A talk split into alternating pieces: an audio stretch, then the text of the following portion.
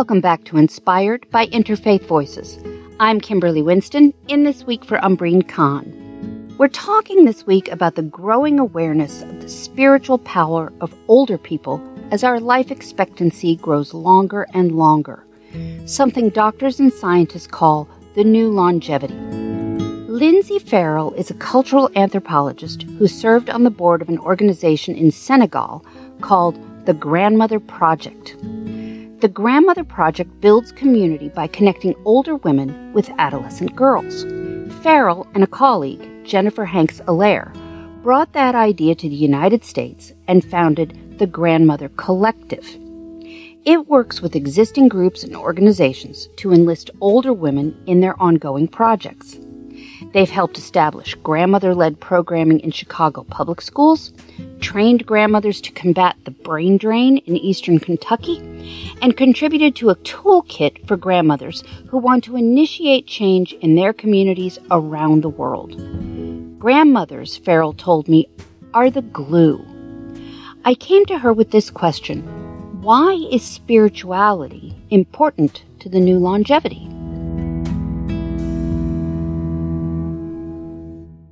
Geriatric studies and studies on longevity have often been about how can we make sure that people grow old and they grow old in a way that's meaningful or that captures a, well-being and they do so with you know dignity and respect. And this new longevity i think is definitely aligning with meaning. It's aligning with an idea that we advance into this age and there was i was just listening to, to a podcast where they were talking about doing a life review that a lot of people reach these these stages of life and have either not fully prepared that they are going to now live for an additional 30 years after they've expended all of their time into growing a career or a family or, or those other things. And now they're sort of faced with what do I do with the rest of my life? And who am I? And what have I achieved? And how do I want to leave the world? And those are spiritual questions. Those are those are questions of why we exist and what what we wanted to have achieved. And more and more, because of this long period of time that people are living into, this is becoming a real question. There's a lot of organizations thinking about how to help support people into their purpose and like find a new purpose in this later years. And there's a lot of conversations amongst older people as well about what it means to leave the earth in a better place.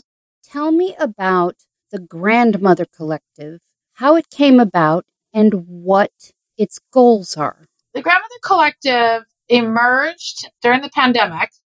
there was a real moment of reckoning, I think, for both myself and my co founder, Jennifer Hanks that the two of us wanted to do something really meaningful I've always been in social change work and that is sort of in my blood, but I've been, like my co founder, really looking for something that could create systemic impact.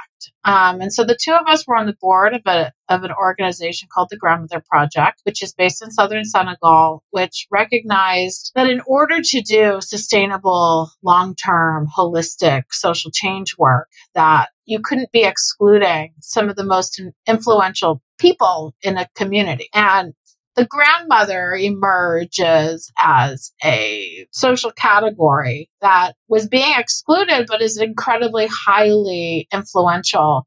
And by excluding grandmothers from developmental processes and, and empowerment programs, founder Judi Aubel was noticing that this was kind of detrimental that you were raising girls without cultural values, that you were raising girls in a place where even sometimes the grandmother would counteract the work that empowerment program um, and so I think Jen and I, you know, we we had spent quite a bit of time on the board there, and we just thought maybe there's something more here that grandmother uh, as a social category is universal. And by supporting grandmothers to see themselves as agents of change, and by supporting organizations are already recognizing the asset that is older women in society, that we could help to grow um, even more social impact. And so, what we basically built and what we've been building, because we're still relatively new, is a membership organization. We went out to see if there were other organizations that were recognizing and using grandmothers as a part of their programming, and we found them. And then we also are building a training program so we can support and capacitate older women around the world to see themselves as agents of change.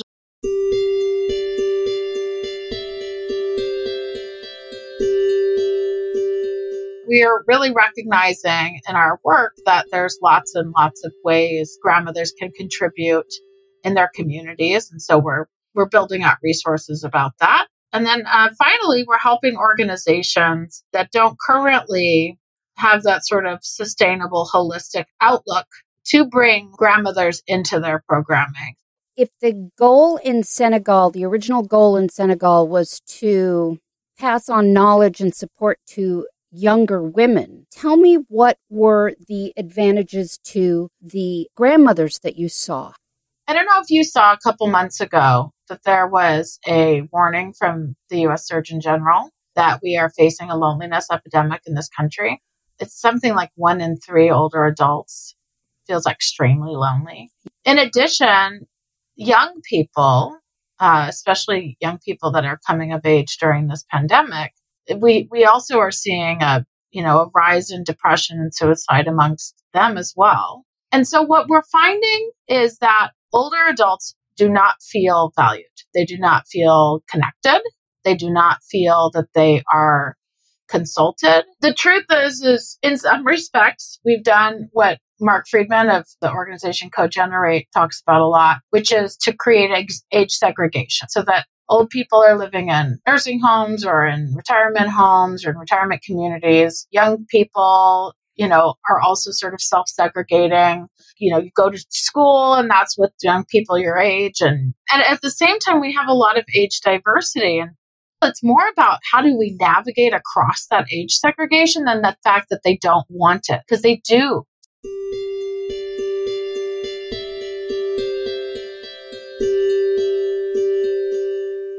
How are you seeing this play out in the projects the Grandmother Collective is involved with here in the U.S.? I know you're working in Eastern Kentucky right now, and where else? What we're hoping comes out of Eastern Kentucky is that the older women that we're working with recognize themselves as the powerful women of wisdom that they are, that they have a lot to contribute, and that we're telling them that they should and that we're giving them some tools and resources and helping them plan to rebuild in a community that has actually been hit by compounding challenges over the last few years, not just COVID, but an opioid crisis. The woman that we're working with at the community center is thinking if we really rally the grandmothers and remind them that they are the center of this community and celebrate them, then, you know, maybe we can start to rebuild.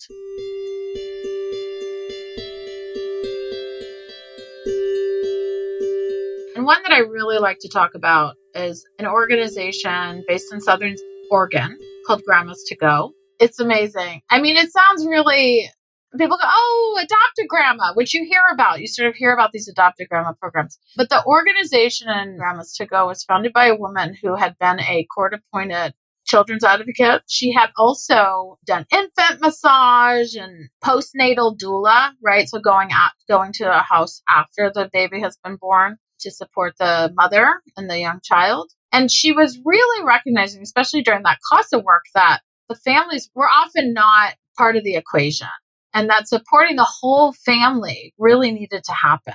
And so she she also recognized like we have this abundant resource of older women a lot of them have time on their hands. They really have a longing to be grandmotherly, like to, to actually grandmother. We talk about that verb a lot to grandmother. And so, and some of them, like their grandchildren are far. And so they're not getting that that regular dosage of connection to a family. So she put an ad in the local paper and said, I'm starting this project.